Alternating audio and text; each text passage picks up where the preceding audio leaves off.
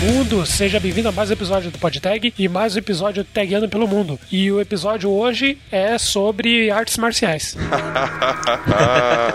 Aqui é o João Vitor e é hoje que a gente vai falar sobre Jack Chan. Não. Aqui é o Everton e hoje a gente vai aprender a cantar em cantonês. Olha aí! Aqui é o Paulo e eu não sei programar em cantonês. Nossa! Lei Romar, aqui é o Pedro, falando de Hong Kong. Olha só, o cara já chegou. chegou chegando. Mandando um cantonês já. E é isso aí, seja bem-vindo a mais um Tagueando pelo Mundo. E vamos aos recados da semana.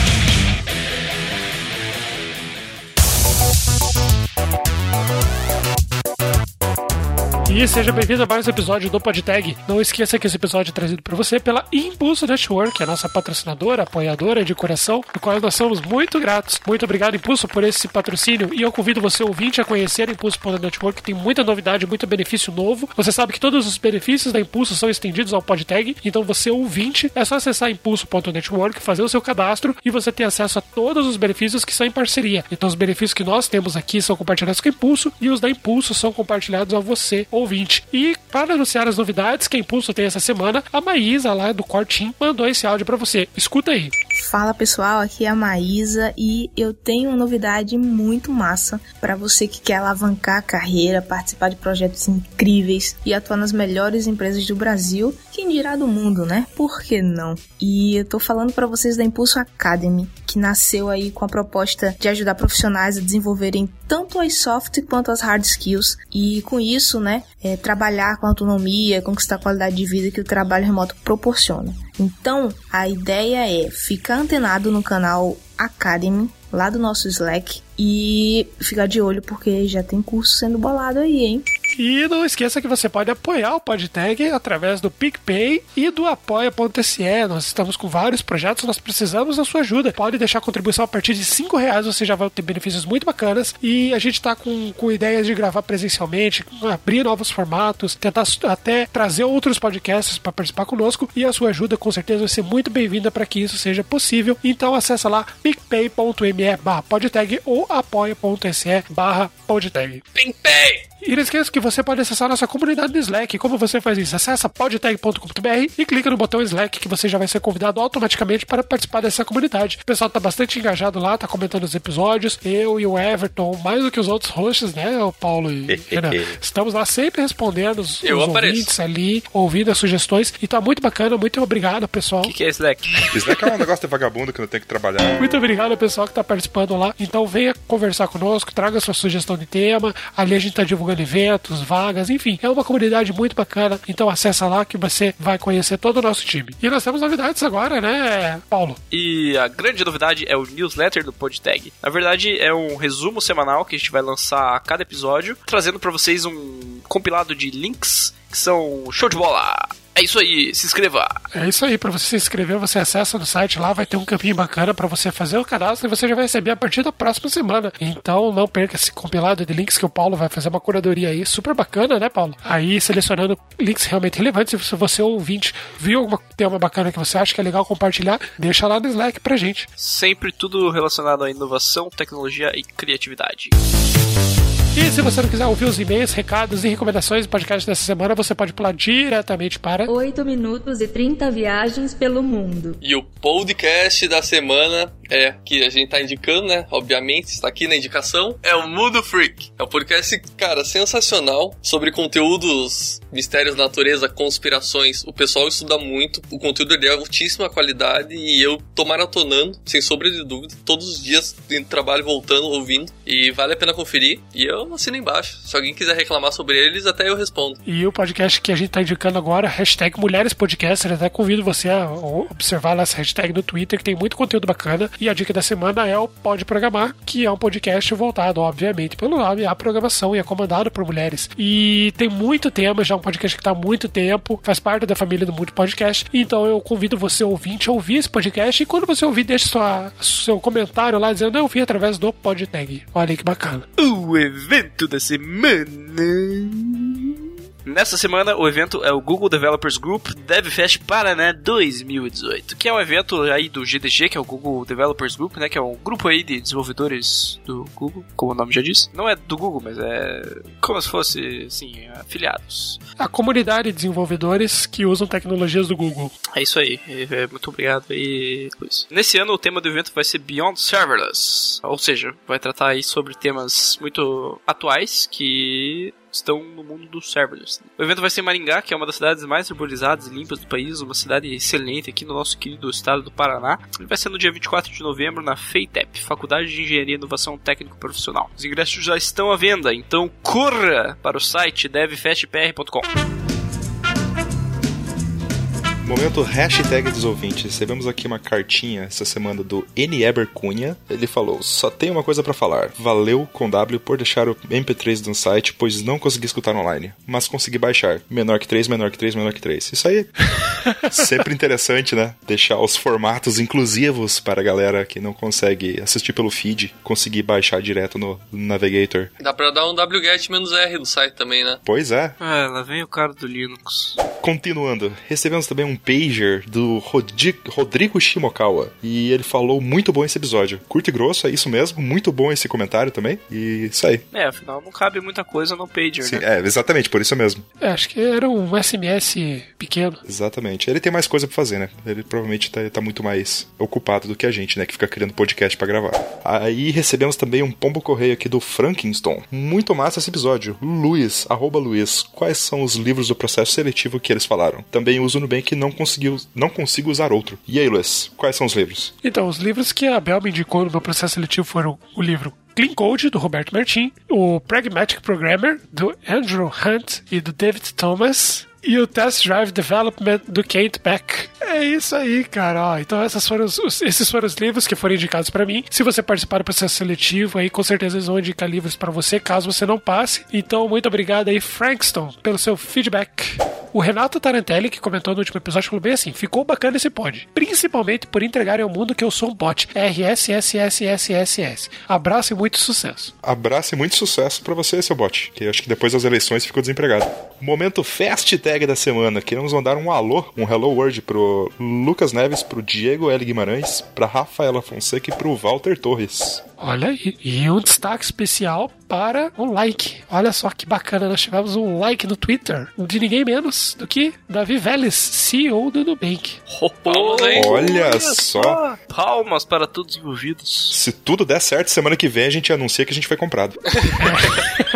Esse foi um episódio que foi pedido durante muito tempo. O pessoal falou, quando a gente começou esse quadro, falou, pô, chame o Nubank, conversa com o Nubank e outras também, né? Netflix, Spotify. Mas, inicialmente, chamamos o Nubank e foi muito bacana que eles participaram com a gente. Nós estamos recebendo muito feedback bacana. E se você quiser ouvir sobre alguma startup aí, alguma empresa que seja modelo, revolucionária no mercado, manda pra gente que a gente vai tentar em contato. E se você tem uma empresa revolucionária no mercado, também entre em contato com a gente aí. Quem sabe a gente alinha um episódio muito bacana. Agora vamos pra esse episódio de hoje, porque tá muito bacana esse papo. Você vai achar muito legal. E não esqueça de compartilhar com seus amigos nas suas redes sociais. E entre na nossa comunidade também no Slack e no Facebook, facebook.com/groups/podtech.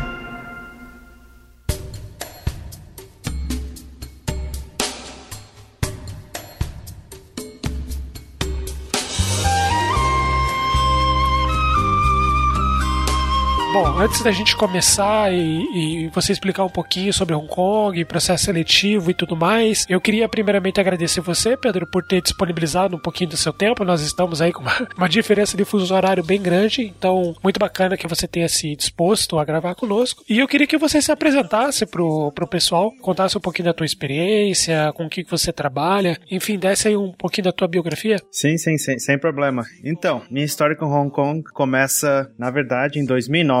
Nessa época eu estava morando na Espanha, em Madrid, trabalhando para uma empresa de busca, ah, buscador de hotel chamada hotelsearch.com. Surgiu uma passagem muito barata para visitar aqui esse lado aqui, a Ásia. Vim aqui, passei 15 dias visitando China, Hong Kong, ah, Macau. E na ocasião passei 3 dias em Hong Kong e eu fiquei apaixonado pela cidade, porque tem praia legal, a cidade é bacana. Tem uma vibe assim, tipo de Blade Runner. Que massa, hein? É. então tem aquele aquela mistura assim de moderno com antigo, que é bem bacana pra mim. Sem contar as praias que são bacanas, né? Então, voltei pra, pra Espanha com aquela ideia na mente. Não, um dia eu tenho que ir pra Hong Kong. Era final do ano de 2009. Comecei a aplicar para umas vagas aqui em, em, Hong Kong, mas na época tava difícil, porque o mundo tava recém começando a se recuperar da, da crise, né, de 2008. Então eu acabei deixando de lado e acabei voltando pro Brasil. Entrei na, na ThoughtWorks em Porto Alegre, lá no primeiro ou segundo mês que eles começaram no Brasil. Então trabalhei na ThoughtWorks até 2012, quando recebo um e-mail de uma, uma das empresas que eu apliquei lá em 2009, aqui de Hong Kong, disse, ah, tá interessado em vir para Hong Kong? E eu falei, oh, claro que tô, né? Porra, três anos depois? Três anos depois. Outro fato curioso é que na época eu já estava aplicando para ir para outro país e já estava com uma oferta para ir trabalhar numa empresa de jogos na, na Alemanha, em Berlim, em 2012. Obviamente disse, não, não, obrigado. Uh, e vim para Hong Kong, né? Isso foi em 2012, em agosto de 2012 que eu cheguei em Hong Kong. Caraca, que massa, cara. É, o cara tinha um leque de opções aí e eu escolhendo aí se eu como arroz, feijão ou miojo.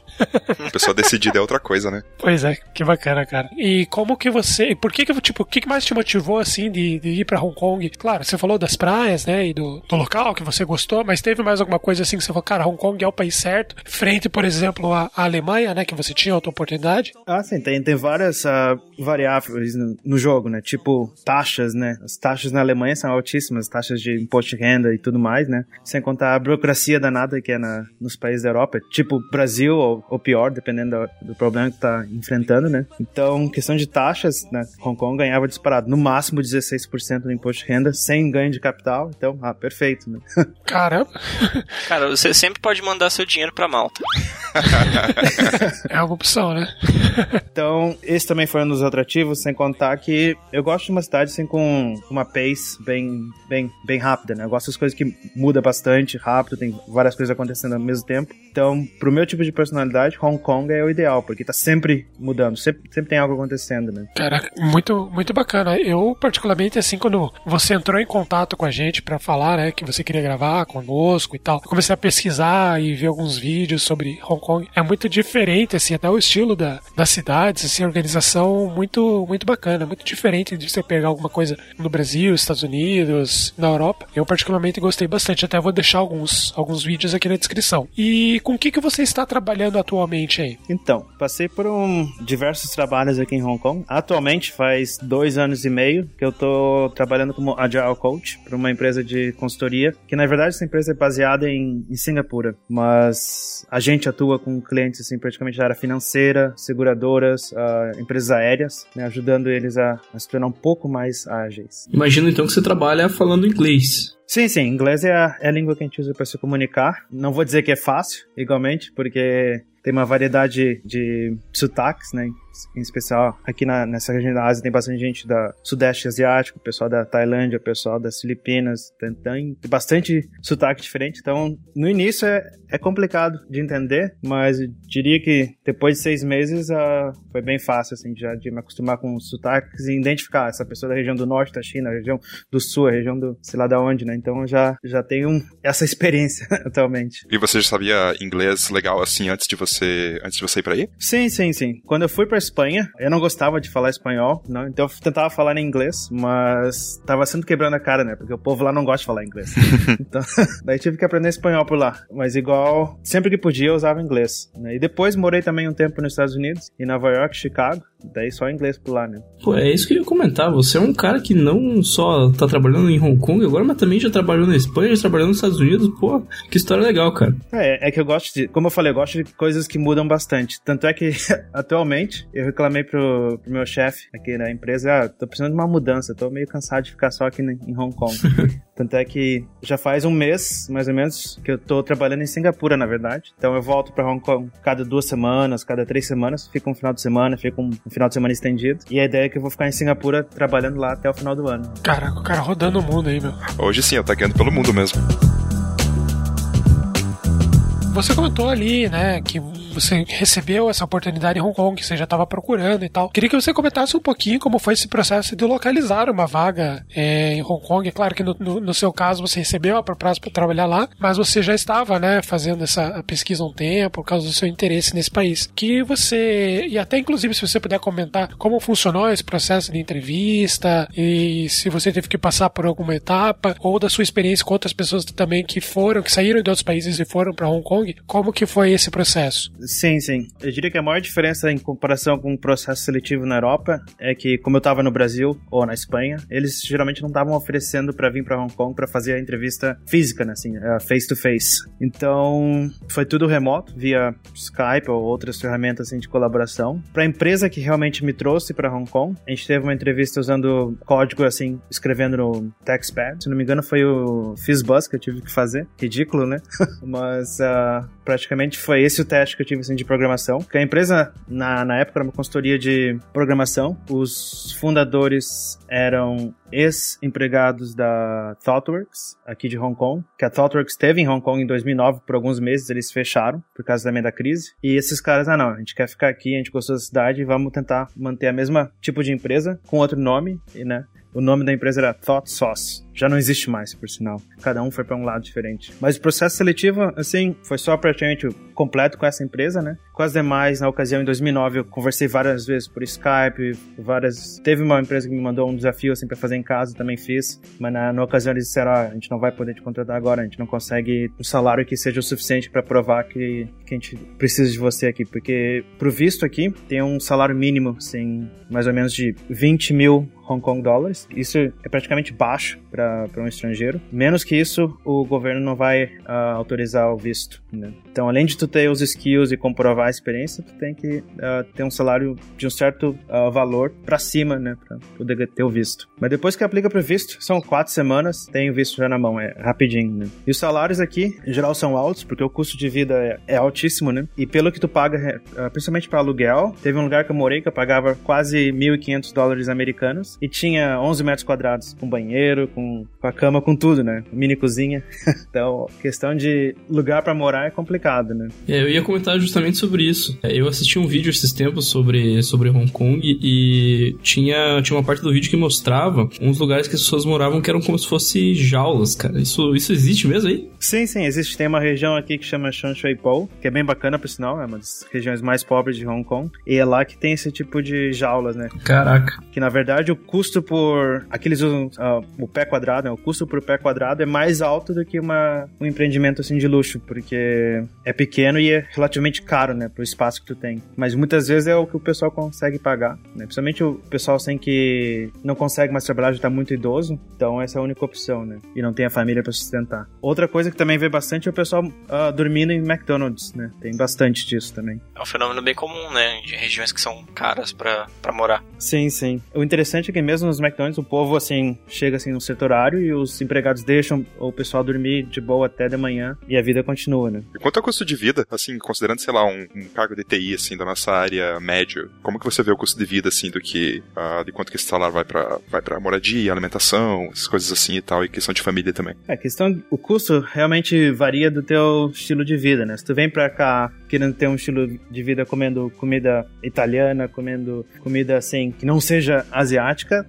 daí tu tem que preparar para gastar mais, né? Agora, se tu tá disposto a comer comida local, principalmente comida chinesa, então o custo de vida de, pra comida é aceitável, né? Agora, se tu já quer comer comida assim, principalmente mais uh, de moda, tipo francesa, aí já sai, é muito, muito mais caro. Né? Assim, para questão de supermercado, aqui, como quase nada é produzido aqui, então os custos, eu diria que varia bastante do país de origem. Coisa que vem do Japão, em geral, é, é mais caro, que aqui o povo adora coisa japonesa, principalmente frutas, né? Então, frutas que vêm do Japão geralmente são bem caras, mas se tu comprar a mesma fruta vindo, sei lá, da Austrália, sai bem mais barato. Então, questão de escolhas também, tem bastante escolha. E como não tem imposto para nada, que a única coisa que tem imposto é cigarro e bebida com mais de 20% de álcool, então não tem imposto. Então, até mesmo produtos eletrônicos, Apple, é bem mais barato por aqui. Então, o pessoal da China, o pessoal de outros países vem para Hong Kong para comprar coisas, né? E sobre família, você.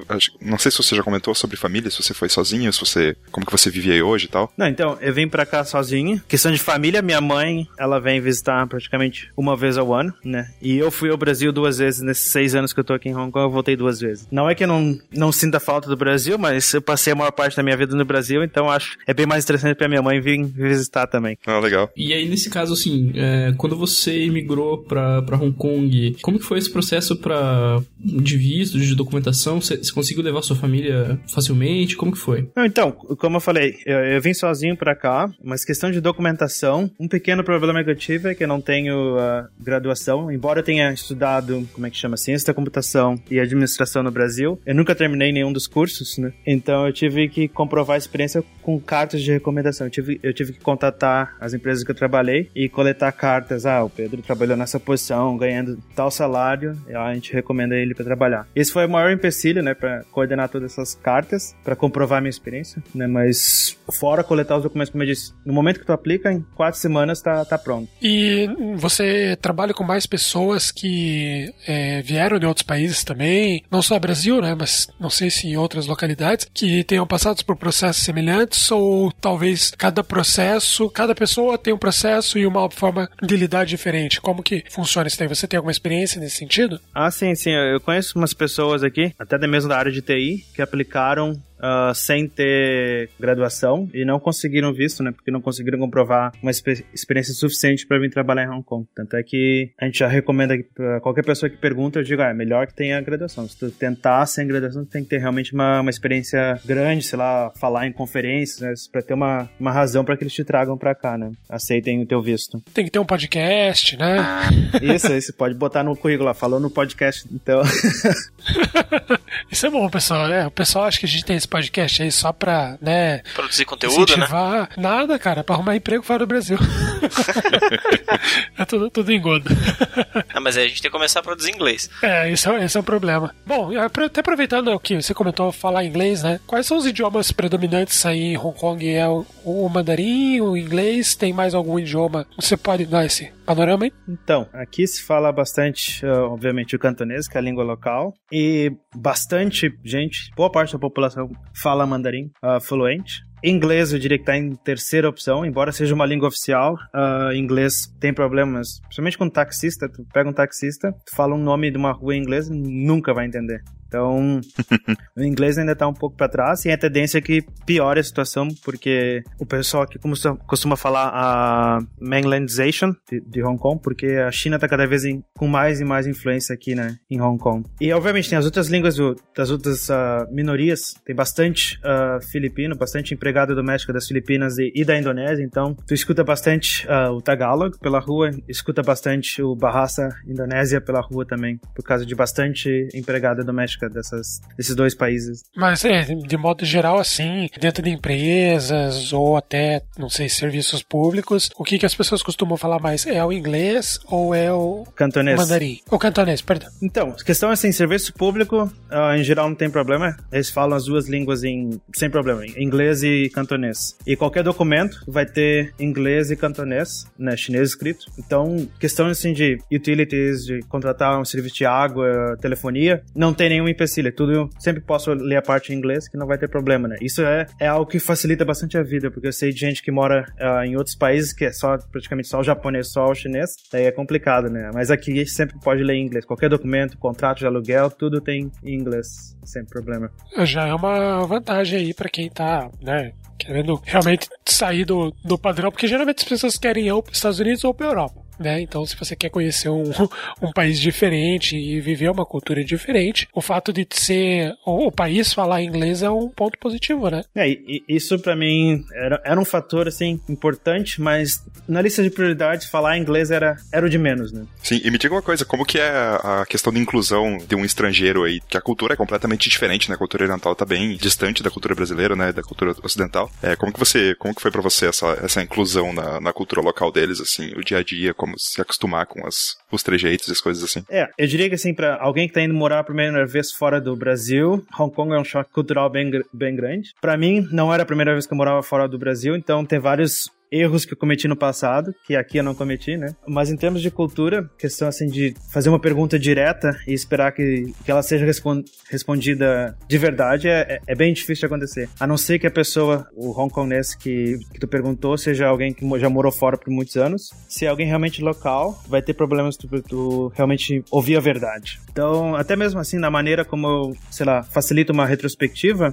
né? Se tu pergunta ah, de 1 a 10 qual é o teu sentimento em relação a alguma coisa, pessoal, todo mundo vai responder sim. Ninguém quer ser muito feliz, né? Respondendo 10 ou respondendo 1. Então, a gente tem que achar outras maneiras para coletar o feedback, né, e tentar digerir o que a pessoa tá falando, né, nas entrelinhas. Isso é coisa que tem que aprender assim com o tempo, né? Tu, tu bate a cara na parede, sangra e daí, ah, não, Agora tem que tentar uma coisa diferente. Então, isso é uma coisa que eu, que eu aprecio. Ob- Obviamente é bem cansativo para muitas pessoas, né? Vem para cá e não sabe o que fazer. É aí que ac- acontece, eu vejo muita gente que vem para cá, acaba ficando praticamente só amigos com, com os estrangeiros, não com os locais. Então, se não tá disposto a ter esse pouco de sofrimento para entender a cultura local e se adaptar à linguagem, aos modos de conversar, não diria que ser- seria o melhor lugar para vir. Acho que na verdade qualquer país, né? Mas aqui em especial porque tem essa mistura curiosa assim de, de ter sido essa colônia dos ingleses, né? Então tem uma mistura assim de cultura oriental e ocidental bem interessante, né? É, eu, eu até tô, tô vendo aqui que muitas vezes as pessoas descrevem Hong Kong como um lugar onde o Oriente encontra o Ocidente.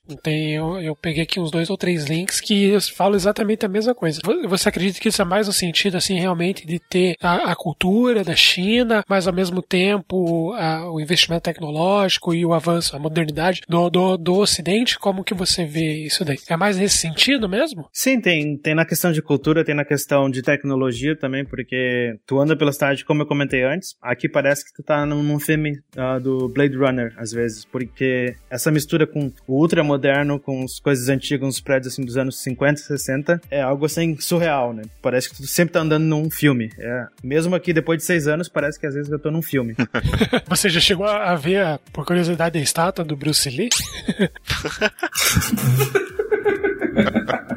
Não, é verdade, eu, eu tô vendo sim, aqui no. Sim, no- sim, sim, tem, sim, tem. Tem a estátua do Bruce Lee, é bem, é bem bacana. Tinha um museu ah, com uma exposição temporária por alguns anos aqui do, do Bruce Lee, que foi, era, era bem bacana. Ele é, é um ídolo aqui da, da região. Agora, se tu falar de Jack Chan, que também é daqui, o povo vai te virar a cara, porque ninguém gosta dele. Sério? Por quê? Conta aí, qual que é a treta? Ah, o pessoal local reclama que ele se vendeu pra, pra China, né? Então ele fica dividido, né? Na verdade, porque os filmes dele são famosos, né? Mas obviamente atualmente da... tem muito mais it's consumidores de filmes na China, então ele tá se voltando mais pro mercado chinês, né? Então o povo de Hong Kong diz, ah não, esse cara já era, não é mais nosso ídolo. E tem essa rixa mesmo do pessoal ter alguma uma, rixa cultural, às vezes ou uma, uma coisa meio histórica assim com, com, com a China? Como que é isso? A relação dos, dos, dos, dos, dos dois países? Você vai chegar na China lá, o pessoal vai te dar uma facada lá ou não? Não, mas tem, tem bastante reclamação do povo local e seguir tu vê nas notícias, né, da, do povo que vem da China pra, pra Hong Kong pra fazer compras, porque aqui é um lugar mais barato. O problema, né, é que o povo que vem pra Hong Kong fazer compras, eles vêm de províncias bem, assim, humildes, que estão realmente começando a ter muito dinheiro na China. Então eles vêm pra, pra Hong Kong com poucas maneiras, assim, de educação. Então eles pensam que funciona o mesmo que na cidade deles, né? Por exemplo, tu vai ver, às vezes, uma mãe abaixando a calça da criança e ela fazendo cocô na, na rua ou no, no metrô. Isso é coisa que tu, o povo local não gosta, né? Ô, louco. Caraca! Eu particularmente não gosto muito também não, cara. Então vem esse povo que, no- que são os novos ricos da China, né? Eles vêm com dinheiro e pensam que pode fazer tudo, né? Então tem essa, essa rixa principalmente por causa disso, né? Mas, é, até entrando um pouquinho mais aí, antes da gente entrar na parte de tecnologia e mercado, né? Um pouquinho mais dentro da cultura de, de Hong Kong mesmo. Se você puder comentar mais ou menos aí a questão de culinária, artes, é, cinema. Você sentiu muita diferença em relação ao Brasil? Eu ia comparar com o Brasil, mas é que você rodou o mundo inteiro, mas você, você sente que é, que é muito diferente dos demais países? Então, uma coisa que eu acho interessante é a questão de cinema. Aqui em Hong Kong, como inglês é oficial, qualquer filme de qualquer lugar sempre vai ter legenda em inglês, se o filme não é em inglês. Então, isso facilita bastante para ver filmes assim que tu não assistiria em outros lugares. Uma coisa, por exemplo, quando eu tava na Espanha que eu reclamava é que a maior parte dos filmes eram dublados. Isso era muito chato para mim. Cinema que é uma coisa que eu aprecio. Não é barato ir no cinema, principalmente a questão do, do espaço, né? Muito espaço para ter uma sala de cinema, então os, o valor do ingresso é bem caro, né? Chega a pagar às vezes quase 30 dólares americanos pro cinema no final de semana. Mas uh, em questão de, de comida, bom, para mim, como eu gosto de coisas diferentes, tem bastante opção diferente. Tu quer realmente na, na, na, linha mais assim de coisas mais bizarras, tem sopa de, de tartaruga, tem sopa com cartilagem de tubarão, tem sopa com bexiga de peixe. Caraca! tem sopa de cobra, tu pode comprar e fazer um chá com pênis de viado seco. Como é que é o negócio? Tem, tem de tudo, né? Caraca! Sim. Hong Kong então é tipo a melhor parte da China com a melhor parte dos Estados Unidos, é isso? Sim, sim. Se tu quiser comida assim, uh, fast food também tem. Todas as fast food que tu quiser tem aqui, né? Shake Shack, todas, todas essas coisas. Eu preciso dar piadinha infame. Então o hambúrguer de. o hambúrguer do, do McDonald's realmente é feito de minhoca aí. Tô brincando. Ou não. Uma coisa interessante do McDonald's é, é, uma, é um dos McDonald's uh, mais baratos do mundo aqui. Acho que é o segundo mais barato aqui. Então é um, é um lugar que tá sempre cheio. E tem McDonald's que tem centro de eventos, tem até casamento acontecendo em McDonald's. Caraca, cara, que irado. Já, já estou pensando em ir. Para. Você que queria casar em Las Vegas, o negócio é casar no McDonald's de Hong Kong. Pô, não deu certo. Se eu te falar que a gente ia fazer o álbum de casamento, tem aquele. Como se chama? Esqueci o nome. É pós-wedding, né? Que depois que você grava, como se tivesse acabado o casamento e ido em algum lugar, o pessoal geralmente faz em parque, em praça, a gente ia fazer dentro de uma hamburgueria, cara. Mas parece que o pessoal de Hong Kong já foi mais criativo. Entrando um pouquinho da parte de mercado, tecnologias e outras áreas voltadas é, ao desenvolvimento, como que tá? O que, que é mais usado de tecnologia? Quais, o que, que tem mais demanda no mercado? Para quem tem conhecimento, por exemplo, é, vou dar um exemplo, né? Ah, eu manjo muito de JavaScript, tem oportunidade para back-end, tem oportunidade para front-end, como que tá esse momento aí em Hong Kong? Então, atualmente, qualquer coisa, se tu falar blockchain, tá contratado. Essa situação aqui em, em Hong Kong. Então, tem bastante uh, empresa na área de blockchain. Nessa área, qualquer linguagem assim que tu sabe, tem bastante gente trabalhando com Go, obviamente bastante JavaScript. E as linguagens assim mais mainstream, tipo Java, para quem for trabalhar em banco, para quem for trabalhar em financeira, né, Java é rei. E obviamente Python tem bastante presença, tem bastante coisa na área de análise de, de dados, né, Data Analytics. Então Python tem, tem bastante demanda por aqui. Quando eu vim para cá, a minha linguagem de escolha sempre foi o Ruby, né? Acho que também contribuiu para o visto sair mais rápido, porque na ocasião saber Ruby não era muito comum, né? Então acho que até ajudou. É, mas eu tô vendo que você começou lá atrás, 2004, que no teu LinkedIn tá aqui, ó, PHP Programmer. Com certeza é isso daí que deu a, a base. é a porta de entrada para drogas mais pesadas, né? Olha aí. É que eu sempre defendo em todos os podcasts, sempre defendo o PHP aí, ó. Comprovando, o cara atravessou o mundo aí com, com o PHPzinho, cara. Não, mas então, foi, acho que em 2005, 2006, eu quase desisti da vida de programador, porque eu estava trabalhando numa empresa usando Java e como estagiário na, na ocasião. E tava muito chato, muito chato. Eu pensei, ah, se é assim, eu não quero mais trabalhar nessa área de TI, não, tá louco. Daí eu fui no, no fórum do software livre em, em, Porto Alegre, acho que foi em 2005, e na, na ocasião, o criador do Rails apresentou o Rails, né, e lançou ao público geral lá no, no fórum software livre. Eu pensei, putz, isso é muito legal. Daí desde então eu comecei a trabalhar e focar com, com Ruby, né, e isso me ajudou a ter o primeiro emprego na, na, na Espanha e também acho que ajudou ter o emprego aqui em Hong Kong. Atualmente, é, já faz dois anos e meio que eu trabalho como Agile Coach. Eu não, digamos assim, não programo mais profissionalmente, embora ainda uh, facilito vários uh, coding dojo com, com o pessoal que eu trabalho, daí em qualquer linguagem, né? Mas daí é coisas mais simples, né, que a gente está resolvendo, não é problema sério, né? Mas eu diria, diria que me aposentei pra, programando Ruby. E como que você deu esse. Essa, como que você fez essa transição na sua carreira, Pedro, de, de dev para Agile Coach? Então, foi mais a questão de frustração né? Porque também questão cultural aqui em Hong Kong. Cheguei em Hong Kong, né, em 2012. Na ocasião, eu fazia pair programming uh, 90% do tempo. Então, para mim, ah, quero fazer, continuar fazendo isso, porque para mim é o jeito que funciona. Então, cheguei aqui na, na consultoria. Primeiro projeto, trabalhar sozinho, né, no, no cliente. E no cliente, tentei convencer o pessoal a trabalhar comigo e também não rolava. O pessoal ficava no máximo uma hora, duas horas comigo. Ah, não, não, deixa eu trabalhar uh, por conta. Então, isso foi complicado, né? E eu não, não, não gosto de trabalhar sozinho porque eu não, não consigo ter foco, né? Eu tenho um pouco de, sei lá, de déficit de atenção. Então, se eu tenho que programar sozinho, então é, acabo me distraindo muito fácil. Então, foi passando os anos e eu, e eu não conseguia uh, voltar a ter a mesma performance como antes. E pensei, ah, o que, que eu posso fazer, né, para começar a tentar a convencer os outros a, a outras práticas, tipo pair programming, inclusive uh, TDD, também é algo que eu sempre fazia, chegando aqui, o pessoal perguntava, teste unitário? Que é isso? Né, então, tinha que realmente voltar para os básicos, né? Então, tinha muito o que fazer. Então, uma coisa que eu fiz na ocasião, acho que foi em 2014, 2015, eu contratei um coach de carreira, contei para ele a minha vida, né, e a gente fez uns assessments, um, uns exames, uns testes, para saber que tipo de trabalho trabalho eu poderia fazer ainda usando o meu background de TI. E foi quando a gente chegou assim, ah, tu pode trabalhar como treinador, como coach. E eu já tinha trabalhado como professor, né, ensinando programação e tinha, tinha realmente gostado. Então, deu aquele clique, ah, então eu posso realmente continuar nessa área, mas trabalhando como Agile Coach. E por sorte, na ocasião também, a demanda por coaches de Agile estava aumentando, então consegui um trabalho de boa também. Legal. E considerando que você tem experiência do Brasil, da Europa e do aí na, na Ásia, em Hong Kong, né? O que, que você consegue dizer pra gente da diferença do, da maneira como se trabalha, assim, entre esses três lugares e, em especial, é, Hong Kong, né? Como que, como que se trabalha quais são as diferenças, né? No dia a dia, como que as pessoas se, como que as pessoas se dão, como que as coisas acontecem e tal. Então, a principal diferença é questão de horas de trabalho. No início, quando tu chega aqui é novato, tu aceita de tudo, né? Então, eu cheguei aqui, horas de trabalho praticamente para programador, né? Programador sofre. Era praticamente das 9 da manhã até as 9 da noite. 9, 10 da noite, segunda a sexta. Hong Kong é um dos países que tem mais a, a hora de trabalho mais longa do mundo, né? Então, isso já estava refletido na, lá como programador. Levou, um, sei lá, uns três anos até eu me dar conta, não, isso isso não é legal, não tá levando a nada. E eu comecei a dizer, não, ó, vou embora às sete da noite. Começando às nove e indo embora às sete. Até que numa das empresas que eu tava trabalhando, a minha chefe falou, ah, eu percebi que tu tá sempre indo embora às sete, né? O que que tu faz à noite? Aí naquele momento, deu uma semana pedi demissão, né?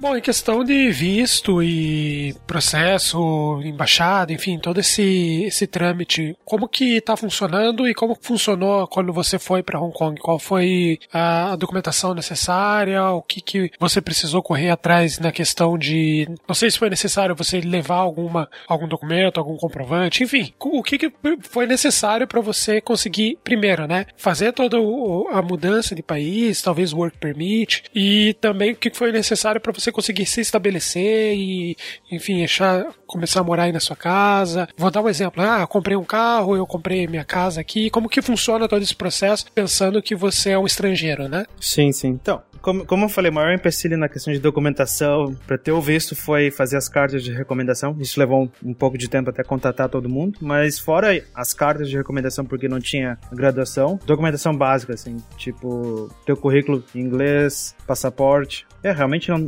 documentação não tem muito mistério, não tem muita burocracia. Foi realmente provar a experiência que foi, foi mais complicado, né? Mas feito isso, foi, foi rapidinho. Daí chega em Hong Kong, o que tu tem que fazer é, aplicar para ter o cartão de identidade local, que dá acesso a, aos serviços públicos, né? Então eu fiz isso na primeira semana, né? E é algo que eu uso já, já sempre, né? O sistema de saúde público aqui é excelente e é muito barato. É cerca de uma consulta, incluindo medicação, cerca de 5 dólares americanos, né? E os, e os médicos todos falam inglês, o serviço é bom, rápido. Caraca, hein? Né? Não tem do, reclam... não tem do que reclamar. Reflexo disso é, é a longevidade aqui do povo, né? Tem a longevidade mai, maior do que o Japão, na verdade. Então é, é um sinal de que o sistema de saúde público é bom, né? Fora isso, questão de alugar apartamento é um baque financeiro, porque praticamente é regra de que qualquer lugar que tu vai alugar, eles pedem dois meses de depósito, né? Mais um mês antecipado de aluguel. E mais a comissão, que é metade, 50% do valor do aluguel. Caraca! Pra tu entrar num lugar pra morar é, é um bom dinheiro já. Então, como eu não tinha tanto uh, dinheiro assim de reserva, eu acabei ficando em, uns apartamentos assim de, de pouca duração, assim, com contrato de 3 a 6 seis meses, até eu ter dinheiro suficiente para dar entrada num apartamento assim que era mais adequado. É por isso que eu morei também já no passado num apartamento de 11 metros quadrados, porque era um apartamento desses de 3 a 6 meses, né? Achar apartamento é, é fácil, tu pode usar sites na internet para ver os apartamentos que estão disponíveis, ou se tu quer realmente ver coisas que não estão listadas, é só entrar em qualquer real estate agent na, na rua tem vários, né? E pedir, ah, o que, que tu tem nessa região? E ele vai te levar já com chave. Então é questão de visitar apartamentos é fácil. Por ser estrangeiro, digamos que é uma facilidade, o pessoal vai te aceitar na boa como, como morador. Eu sei que existe bastante, assim, como é que chama? Quando não, não gosta de uma certa etnia. Preconceito, né? Tem bastante preconceito para alguns indianos, para alguns filipinos. Então, tem pessoas que têm dificuldade em alugar porque o dono se, se recusa a alugar, né? Para determinadas nacionalidades xenofobia, né? Sim, sim. E não tem, não tem lei que proteja disso, né? Então, que fazer o quê, né? Daí tem que seguir adiante. Eu só, só passei por isso uma vez, né? Teve um apartamento que eu tentei alugar, dei, fiz a oferta e o cara falou, não diretamente, falou pelo agente, ah, ele não quer alugar pra ti porque tu é latino. Caraca! Então... Na caruda. Na cara dura, né? Mas foi só uma vez. Então, porque uma, uma coisa que aqui em geral sempre fala mais alto é se tu tem dinheiro, tudo vai, né? Mas questão de alugar apartamento tem um pouco mais assim de se o dono vai com a tua cara. O apartamento que eu tô atualmente, é, o dono é uma corporação, então não teve, nem sei quem é a pessoa por trás que assina o meu contrato de aluguel, né? Pra evitar passar por essas coisas. E outros detalhes também que tu, questão de espaço, né? Por mais que tu pega um apartamento assim que seja de contrato maior, o espaço que tu tem é, é bem menor do que qualquer outro país que eu já morei, né? Que já vi por aí. Então, um apartamento que eu morei tinha dois quartos, cozinha, banheiro e sala, tudo separado. Era 29 metros quadrados. E isso era considerado grande. Caraca. em geral, um apartamento de 29 metros quadrados, uma família de 4 a 5 pessoas está morando, né? Agora, eu moro longe de tudo. Eu moro numa área remota de Hong Kong, uma pequena ilha. A ilha é tão pequena que tem menos de um quilômetro quadrado de, de área. Então eu pego, eu pego um barco todo dia para ir para a ilha de Hong Kong. A ilha principal de Hong Kong é outra ilha, bem maior, né? Então eu pego um barco por 40 minutos até a ilha de Hong Kong. E depois de lá eu pego o metrô ou qualquer outro transporte, né? Você comentou lá atrás que você acha que é importante que quando você quer sair de outros países e ir para Hong Kong, que tenha formação acadêmica, né? Tenha graduação. Uh, existe algum critério de compatibilidade assim? Ou se você tem já um diploma aqui, ele já é suficiente aí, na, aí em Hong Kong? Ou porque alguns países você precisa validar, né? Às vezes pode ser que tua formação não, não seja aceita em outro país. Como que tá essa situação aí? Ah, sim, sim. Isso também tem que levar em consideração. Não é só ter um diploma, tem que ser um diploma da, da área que tu vai trabalhar, né? Então, se tu não. Até mesmo a experiência, se ela não for compatível com o trabalho que tu vai trabalhar, o visto vai ser negado. Conhecendo o mercado de Hong Kong, qual que você vê que é o profissional que é procurado hoje, assim, para tentar dar umas dicas pro pessoal que às vezes tem, ficou interessado em, em correr atrás pra, pra imigração e tal, ficou, pra saber quais são, quais são o background necessário, qual é a preparação necessária para alguém que pensa em migrar? Então, eu diria que se tu fala mandarim, ou já tá aprendendo e tá no nível decente. Tem bastante demanda para qualquer pessoa de qualquer área, TI ou não, que fale mandarim. Porque a questão tecnológica, empresas de informática na China estão crescendo muito, muito, muito, muito. Hong Kong sendo tipo um hub para conectar a China com o resto do mundo. Então tem bastante demanda para qualquer tipo de profissional que fale mandarim inglês, obviamente, né? Fora isso, fora a questão de língua, questão de tecnologia em si, eu diria que tecnologia e práticas de programação, Hong Kong está um pouco atrás da maior parte dos países que eu conheço, assim, assim que são referência em tecnologia. Como eu falei antes de brincadeira, o pessoal perguntando o que era teste unitário, questão assim de boas práticas de programação, teste mesmo, aqui é muito baixo o nível, muito baixo. É muito raro encontrar empresas que estão levando isso a sério, qualidade de código a sério. Tendo dito isso, eu esqueci de comentar uma coisa que eu também, desde 2012 aqui em Hong Kong, desde que eu cheguei, com o pessoal da empresa que eu trabalhava na, na ocasião em 2012, a gente criou um grupo do Meetup chama Codaholics, que atualmente é o maior meetup de desenvolvedores né, de, de Hong Kong. Cada meetup a gente se encontra todo mês, tem mais de 100 pessoas às vezes, e a gente foca realmente em, código, qualidade, tentando aos poucos, né, construir essa cultura de, de atenção à qualidade do, do código, da aplicação que tu está construindo. Mas, obviamente, como eu falei, tá anos atrás de, sei lá, de Brasil, anos atrás de Estados Unidos, Europa. Então, tem bastante oportunidade, tu vem para cá com querendo ensinar, querendo compartilhar o que os outros fazem. Né? Bom, você tem mais alguma dica, assim, talvez algum link ou algum algum lugar onde as pessoas podem localizar oportunidades em Hong Kong? Sim, sim, eu posso compartilhar. Uh, todo mês a gente tem um canal do Slack, né, que do Codaholics, que a gente publica trabalhos, né? Então o pessoal pode publicar trabalhos tanto de empresas assim diretamente, como de recrutadores. Então a gente fornece esse canal para todo mundo compartilhar oportunidades assim de empresas que são um pouco mais focadas na, na qualidade, um pouco mais focadas na assim nessa questão de ter um, um código, uma aplicação mais interessante com foco em qualidade. Fora isso, daí tem um, um, site que chama JobsDB, que é o principal website para trabalhos aqui em Hong Kong. Até lá tu encontra de tudo, né? E o interessante nesse, nesse site é que tu pode pesquisar por salário, né? Tu pode botar o salário, por mais que a empresa não divulgue, no sistema lá eles têm que informar a faixa salarial. Então tu consegue ter uma ideia se eles vão pagar um salário que, que é decente, né? Pra, pra tu poder vir pra cá.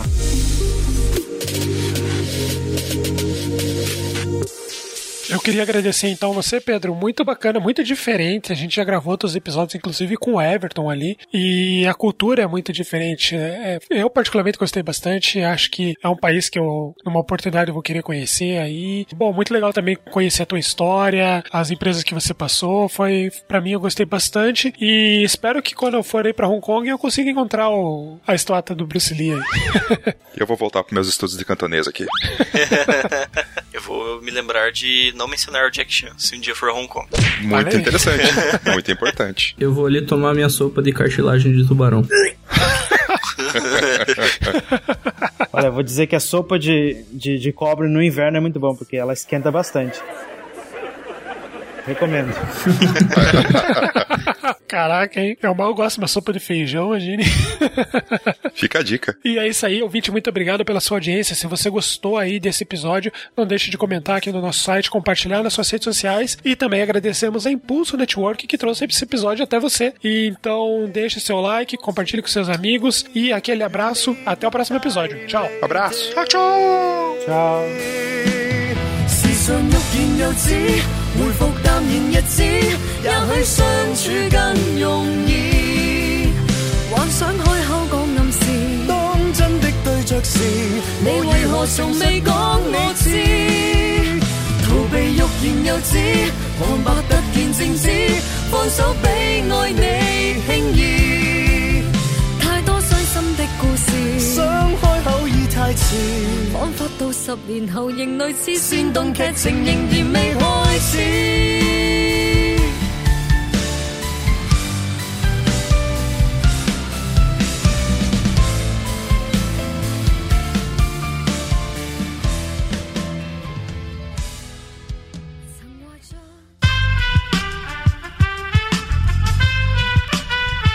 Este podcast foi editado por Aerolitos Edição Inteligente.